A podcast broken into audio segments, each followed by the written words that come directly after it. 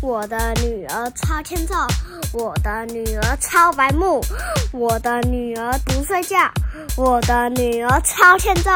我就是一个欠揍人，我超级无敌白目。妈咪骂我一直骂，我骂到我都超会打。哒了哒了哒了，拜拜。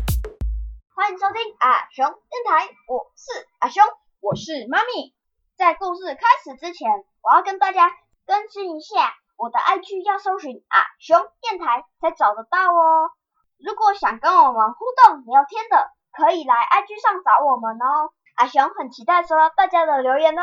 嗯，没错。还有呢，各大平台都可以收听到阿熊电台。如果喜欢我们的节目，记得帮我们分享出去，让更多人知道阿熊电台。谢谢你们的收听，那我们故事就开始喽，Go Go！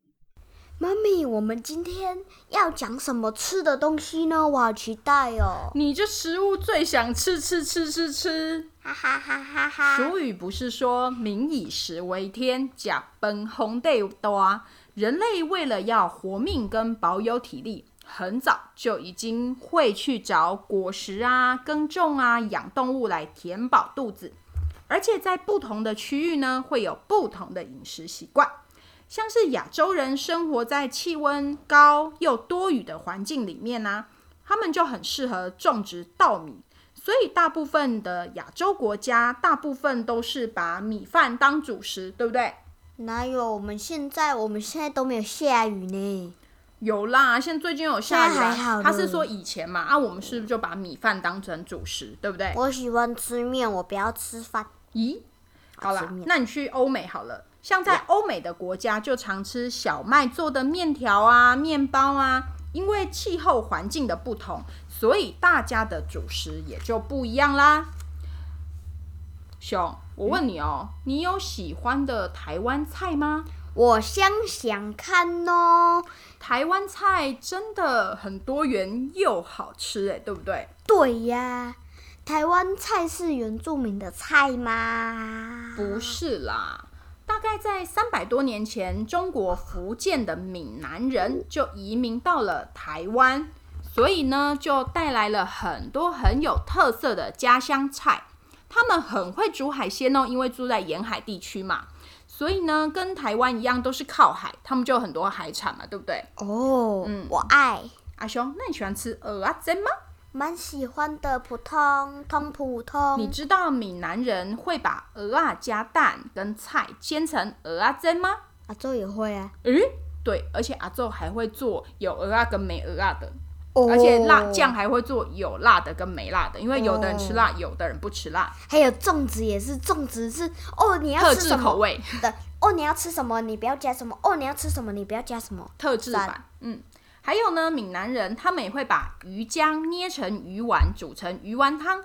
还有一些鸭肉的料理啊，手霸掌啊，润饼啊，都是从闽南地区传到台湾的。那妈咪还有别的人移民到台湾吗？还有其他别的好吃的食物吗？当然有啊！到了清朝的时候，客家人也移民到台湾啦。那他们带了什么美食？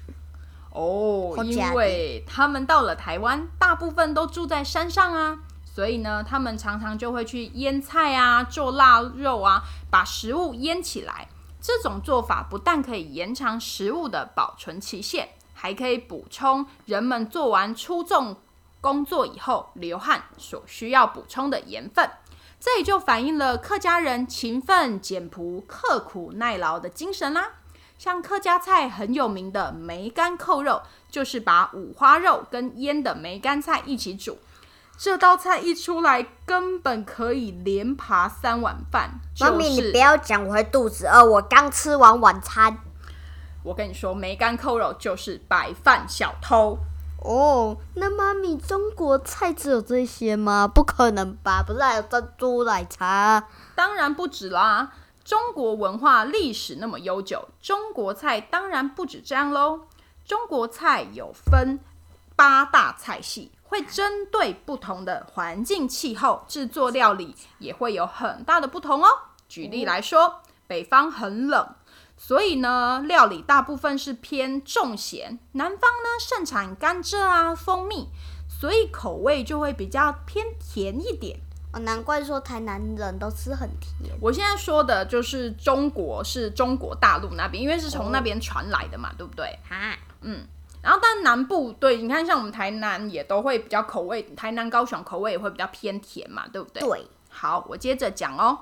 嗯在中国的西方有很多高山啊，湿气很重，所以呢，他们大部分喜欢吃辣。为什么呢？因为辣可以排汗又排毒。爱吃辣有名的就是四川菜啦。阿雄，那你韩国菜啊？嗯，那你喜欢吃辣吗？我喜欢的在那个辣椒螃蟹哦。好想吃辣椒螃蟹哦。好想去新加坡。好啦。但我们现在不是要讲新加坡，我们现在要来讲讲精致的欧洲料理。讲到欧洲料理，你会想到什么呢？我想想看哦，有浓汤，还有蛋糕，嗯，意大利面跟披萨。哎呦，很有灵感呢。我们前面说到欧洲的主食是小麦嘛，对不对？对的。他们会用小麦做成面条、面包、烤饼等等，来搭配葡萄酒一起吃，真的很有生活仪式感。仪式感，嗯，而且那我们为什么不住在那里？不是很注重仪式感？可是我不喜欢住欧洲啊，欧洲很臭感觉。呃，如果他是台湾的话，而且欧洲好啦，我们刚刚讲到欧洲人很有生活仪式感，对不对？对。他们吃饭除了要吃饱以外，还要讲求礼仪跟气氛的营造哦。我还以为是吃饱跟吃好，不是，像是呢，他们会用。呃，会有一些用餐的顺序，比如说前菜啊、汤、主菜、餐后甜点跟饮料这样子，是不是非常的有仪式感？我们去一些西式或是什么西式餐厅的时候，就会是用这样的顺序来上菜，对不对？对。那我问你，你想到最有仪式感的欧洲人代表是谁？路易十四最闲的路易十四凡尔赛宫。凡尔赛宫，嗯，你怎么知道？因为路易十四很闲，我乱猜的。那你怎么会知道路易斯跟凡尔赛宫？呃，因为之前听《时间的女儿》说的啊。嗯，没错。那我们就来说说高贵又有仪式感的法国料理吧。古时候的法国人是靠种田打猎生活的。所以呢，常常要吃大量的面包跟肉来补充体力。一直到了法国人受到天主教的守斋规矩的影响，他们后来才改吃鱼的。那妈咪，什么是守斋？守斋就是不吃肉啊。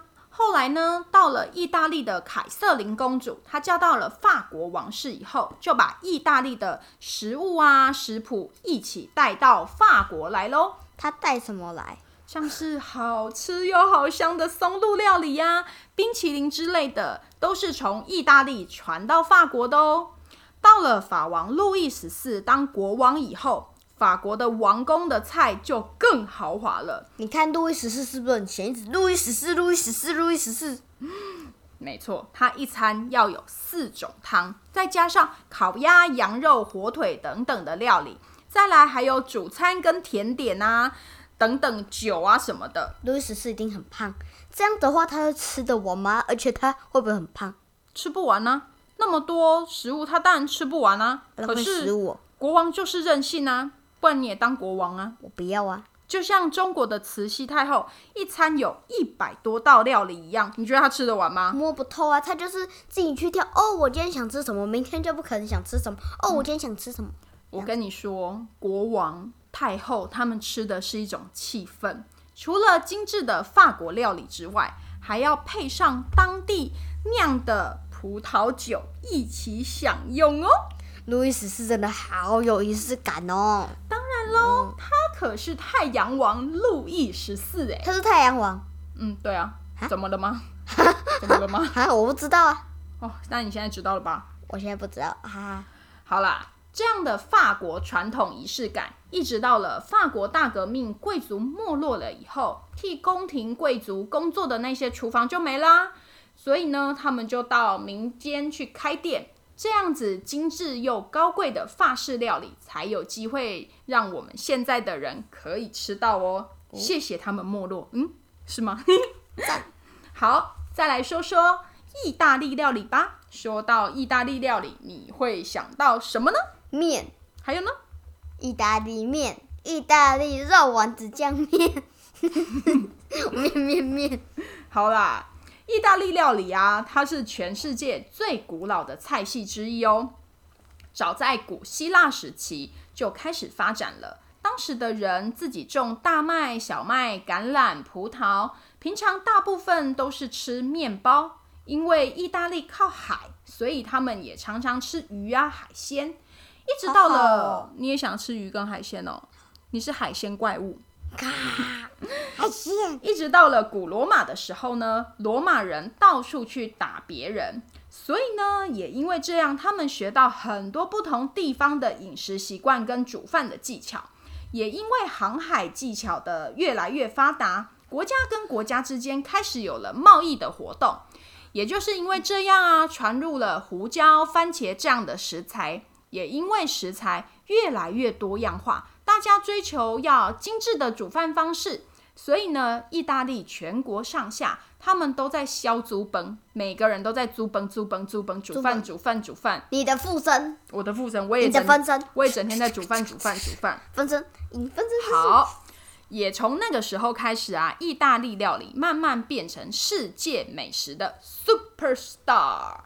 好，今天的美食之旅就聊到这里哦。你喜欢吃哪一国的美食呢？我现在从头到尾都没有在听，我太饿了，我怕，而且而且我们还没吃晚餐，我怕我会肚子。你从头到尾都没有在听，你还敢讲？我怕我肚子饿，我们吃晚餐呢。好，听完这整集后，你喜欢吃？